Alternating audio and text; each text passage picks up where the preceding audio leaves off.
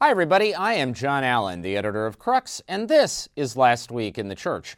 Today is the Feast of St. Joseph. Now, under any circumstances, that would be a huge deal here in Italy. But right now, when we are in a second lockdown, the country has once again come screeching to a halt because of the coronavirus. People are making an even bigger deal out of this than normal. So, as we would say here in La Bella Roma, buona festa. Here's what we've got on today's special holiday menu. The Vatican says no to blessing gay unions. What does a papal investigation actually mean? The vicissitudes of vaccines. A Vatican trial raises more questions than it answers, and a founder defies the Pope. Those are the dishes I'm going to start serving up in just a moment, so please stick around. All right, welcome back. Uh, please remember that you can find full coverage of all of these stories on the Crux site. That is cruxnow.com, cruxnow.com. Also, remember, if you enjoy this program, please give us a share or a like. Go in your social media platform of choice and let people know. We want to try to get the word out to as many folks as we possibly can. All right, we begin today with a response from the Vatican's Congregation for the Doctrine of the Faith, that is its doctrinal watchdog agency, uh, to what is technically known as a dubium. Uh, that's a Latin word for doubt, basically means a question that was formally submitted to it. Uh, by a bishop someplace. The Vatican has not identified who this bishop was. In a moment, I'll tell you what the betting line says uh, about at least the country we're talking about. Uh, but in any event, the question was uh, whether it is uh, okay for Catholic priests, Catholic bishops, Catholic clergy to offer blessings of gay unions. That is, if a gay couple gets civilly married or if they're in a relationship, they come to the church, they ask for a blessing. It is, it is, is it okay to administer one? The answer that the Congregation for the Doctrine of the Faith gave was no, uh, it is not appropriate uh, that blessings are reserved for sacramental marriages. And of course, church teaching is that a sacramental marriage can occur uh, only between a man and a woman in a commitment that is for life and that is open to new life, i.e., the prospect of children. Uh, now, uh, that is obviously no departure. That has been on the books since time immemorial. The Vatican has said it over and over again. Uh, the only two, I, I guess, question marks uh, about this one uh, are number one, why now? Uh, and number two, uh, why Pope Francis? Uh, is it at all surprising that Pope Francis would be the one to authorize this answer? And we should say that this answer from the Congregation for the Faith was fully approved by Pope Francis. Well, in terms of why now, uh, as I said, we don't actually know where this dubium came from, but the odds, uh, the, the betting around here anyway, would be uh, are uh, that it may well have come from Germany. Uh, Germany uh, is at the moment involved in what its bishops have described as a synodal process that is not a formal synod, but a consultative process with clergy and religious and laity in Germany uh, to try to discern a path forward, uh, specifically from uh, the damage of the clerical sexual abuse crisis, but more broadly, where the church stands in the early 21st century. One of the issues that has arisen in Germany is precisely the church's approach uh, to same sex relationships, to gay unions, to gay marriages. Uh, and some in this synodal path, synodal process, have proposed blessings as a kind of compromise move between, you know, full gay marriage but absolutely nothing. Uh, and, and so this idea has been floated. It may well be that one or more bishops in Germany wanted to know whether the Vatican would be prepared to sign off on that. At least for now, the answer the Vatican has given is no. Now, in terms of why Pope Francis, is it surprising uh, that it would be Francis to give this answer. I mean, some would answer that question in the affirmative. Uh, this, after all, is a pope who began his pontificate uh, with that famous soundbite of "Who am I to judge?" Uh, in that case, it was specifically about gay clergy, but taken more broadly to refer to, to gay people generally. Uh, this is a pope who has reached out uh, to gay people, gays and lesbians, at various points during his pontificate. And so some were a little taken aback that Pope Francis would have signed off on this. However, this really, I, I think, is the kind of distinctive Francis touch in miniature, right? Um, this is not a pope who is a revolutionary when it comes to church teaching. He has affirmed the no to women priests. He has affirmed the solid no to abortion. He has affirmed a no to gay marriage. Uh, the revolution of Francis isn't at the level of doctrine, it's at the level of pastoral practice. This is a pope who wants to say, look, we may have differences on specific points, and there are some aspects of what's going on in the world today we may not be able to give a thumbs up to. That doesn't mean that we don't want to be in good, solid, loving relationships with people, even when uh, objectively speaking, the circumstances of their lives may differ from what we would say is the moral ideal. Uh, and so, in that sense, I don't think there is anything particularly surprising uh, about Francis signing off on this. Uh, as I say, doesn't really change the status quo. This is instead a reminder that the status quo is precisely that the status quo. Uh, all right, secondly, what does a papal investigation actually mean? This week it was reported, and I emphasize reported, not announced, because the Vatican never announced this. Uh, but uh, it was reported by an Italian newspaper and has subsequently made the rounds uh, that Pope Francis has ordered an apostolic visitation of the Congregation for the Doctrine of the Faith and the Discipline of the Sacraments. That's the Vatican department that sets policy on liturgy. So, like how the Mass should be celebrated, how the various sacraments should be celebrated, and so on. Uh, now, uh, it has been emphasized that this is not a canonical visitation. Usually, a canonical visitation happens when some crisis has erupted, there's some scandal going on uh, and the Vatican needs to clean house. Uh, this is instead being described as an informal visitation uh, to help Pope Francis decide who he thinks ought to head this department and what its vision ought to be going forward. Now, the question of who should head it is open because last month, Pope Francis accepted the resignation of uh, Cardinal Robert Sarah of Guinea, uh, who had been head uh, of this department uh, for the last five years, uh, almost six. Uh, and it, it, it, it, was sort of, it, raised some eyebrows uh, because, frankly, Cardinal Sarah uh, was seen as one of the few sort of strong conservatives uh, in a senior leadership, leadership position in the Vatican. and during his term of office, he was sometimes seen as taking positions that, if not at odds with the Pope, at least provided a kind of alternative emphasis, uh, an alternative note uh, from some of the things that the Pope and his closest allies were saying. Uh, so there is a vacancy. Uh, Pope Francis, by all accounts, uh, is not particularly an adept when it comes to liturgy, never been a particular passion of his. And so the benign reading uh, of all of this is simply that the Pope uh, recognizes that he has to make some important decisions about a department that's in, that's in charge of a field he doesn't know particularly well. Uh, and so he's looking for another set of eyes. Uh, he wants some background. In other words, you could see this as a kind of routine administrative maneuver. The conclusion would be nothing to see here. As I say, that's one way of looking at it. It is certainly not the way everyone uh, is looking at it. I would say uh, more conservative uh, voices in the liturgical field, uh, liturgical traditionalists for sure, uh, look at this through a hermeneutic of suspicion. They would point out that the Pope never convened an apostolic visitation of any other Vatican department before he named new leadership, so why, why this one?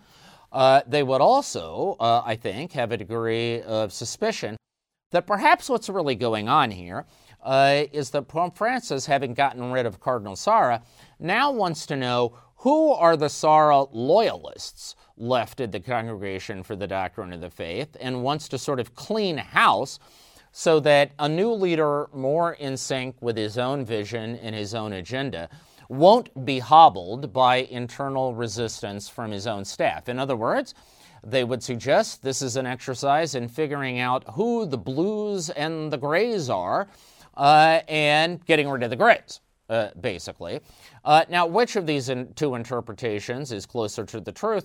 All, only time will tell. If other exits from the congregation from, for divine worship begin to happen, uh, that would probably skew in the direction of the more cynical or skeptical uh, perspective.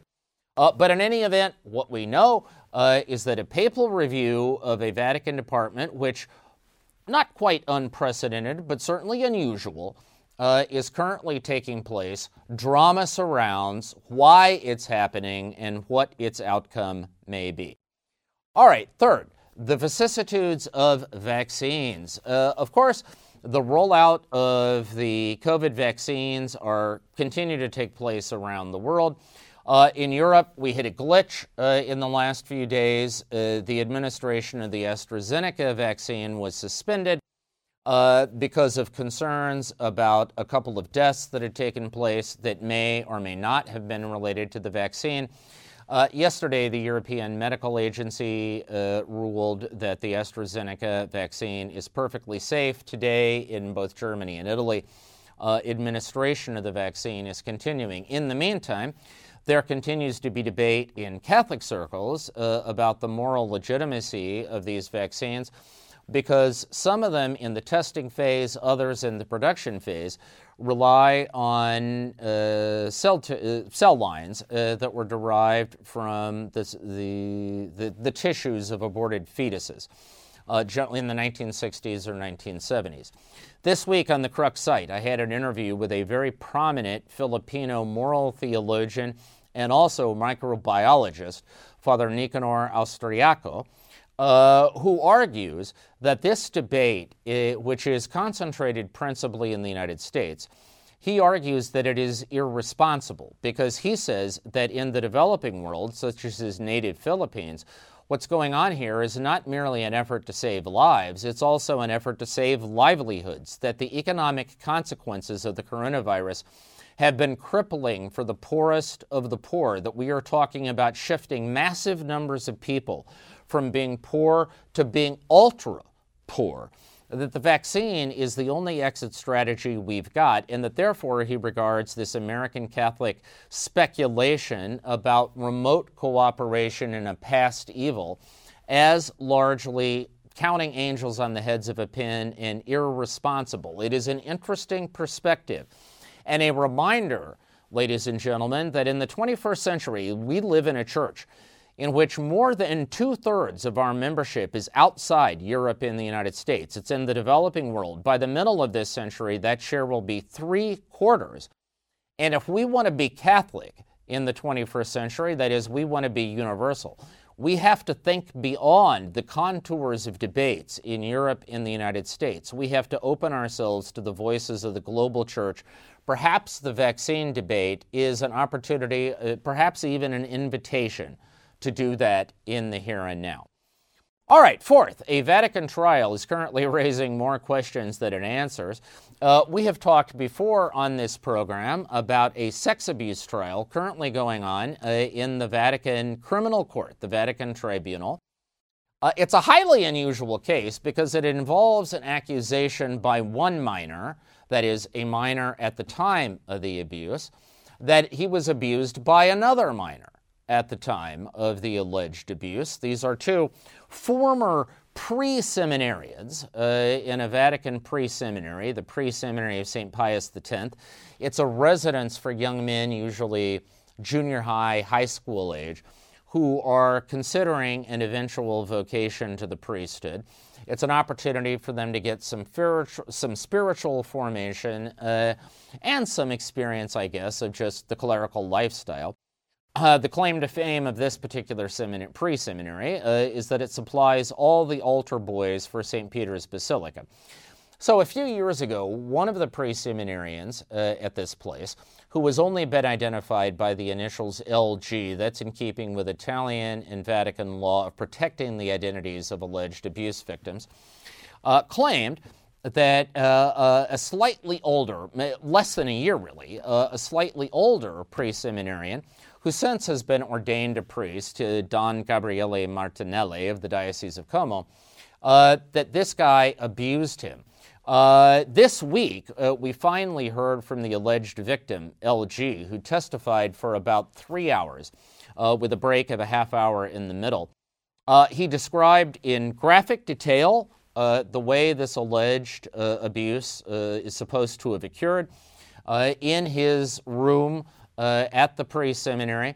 Um, however, defense attorneys obviously attempted to knock it down.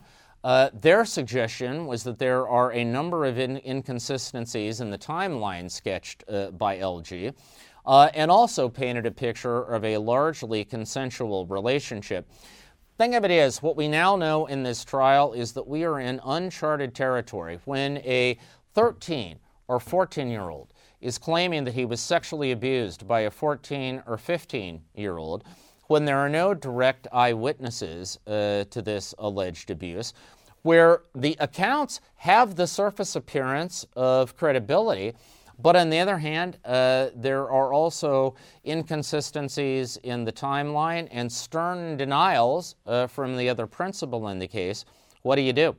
Uh, we don't know. That is the dilemma that the Vatican Court is currently wrestling with It's going to be very interesting to see uh, how this trial plays out as it goes forward. All right, finally, a founder defies the Pope. The celebrated monastic community of Bose uh, has been in turmoil for the last several years, ever since a Vatican visitation ended with a decision to that its its legendary founder, lay Italian monk Enzo Bianchi needed to resign uh, as the leader of the community, and he needed to physically remove himself from the environment. The Vatican thought it had a deal to do that in 2017. Bianchi never left. Uh, recently, it reactivated momentum to trying to get that done. Thought it had to deal for Bianchi to move on before Lent. Again, Bianchi refused to go. Uh, Bianchi recently posted a somewhat testy uh, blog post uh, in which he claimed that he was basically sandbagged by the Vatican. That is, he'd agreed to move to another property with a few loyalists, few members of his community who wanted to go with him. But he's claiming the Vatican, without any discussion, imposed the requirement that those members of the community who went with him would have to renounce their monastic vows. They basically would be out of the community. Bianchi is claiming that was never the deal. Uh, and so he's saying, basically, I'm not going anywhere, uh, and you can't make me. Uh, now, in that negotiation prior to Lent, Pope Francis had personally intervened. And this week, Pope Francis sent a letter to members of the community saying, look, don't be discouraged. Don't let all this question your vocation, question the importance of what you're doing. It's precious, it's valuable in the eyes of God. You'll get through this. Um, what all this raises are two very interesting points. Uh, one, uh, Pope Francis's hands on approach to this kind of thing. This is one community, admittedly tremendously symbolically important in the ecumenical field. But nevertheless, uh, the Pope is twice now uh, involved himself in what, you know, some people would argue is fairly small potatoes. It's ultimately one guy uh, and the question of where he chooses to live. Uh, but Pope Francis uh, is not one to delegate uh, in this kind of set of circumstances. From the beginning, uh, he has been a very hands on manager. That is both a great strength and a great weakness. The great strength is nobody can claim the Pope doesn't know what's going on. He does. The weakness is nobody can say it's somebody else's fault uh, because when you're a hands on manager, ultimately, if whatever you're doing doesn't work, uh, there's nobody else uh, to take responsibility. The other interesting point this raises is despite the mythology that the Pope is an absolute monarch who can just press a button in Rome uh, and make anything in the Catholic Church he wants to happen in the blink of an eye, it just ain't so. In this case, he can't even get a founder of a papally recognized uh, monastery out of a property that is papally owned and sponsored. Uh, it, you know, I mean, uh, the thing is, uh, yes, popes are infallible when they pronounce on, on faith and morals. Yes, popes enjoy, according to canon law, full, full supreme, universal, and immediate jurisdiction. That, however, in a euro in Rome, often will get you a cappuccino. Uh, if a guy is determined to drag in his heels and play out the string, look, Pope Francis eventually will prevail, but he's but Bianchi is basically calling his bluff. He's saying, "Do you want to send in the papal gendarmes and, and drag me kicking and screaming out of here? Do you want that visual? If not, maybe you need to play ball." Remains to be seen, but it just goes to show uh, that yeah, uh, a pope is the big boss, but in this system, even the big boss uh, has limits. All right, that is our show for this week. Thank you for being with us. We will be here next Friday, as always, same bat time, same bat channel. In the meantime, please go on the Crux site, cruxnow.com. That is cruxnow.com. Check out our full coverage of all these stories and much more beyond. We're in the middle of our online fundraising drive. If you can make a small, stable monthly commitment to keeping Crux going, to keeping us independent, we would be extraordinarily grateful. Also, uh, give us a thumbs up for this show. Give us a like. Uh, give us a, a retweet uh, or whatever is in your social media wheelhouse. We would deeply appreciate that as well. In the meantime, stay safe, stay healthy, have a fantastic and blessed week. Buona festa di San Giuseppe and we will talk to you again soon.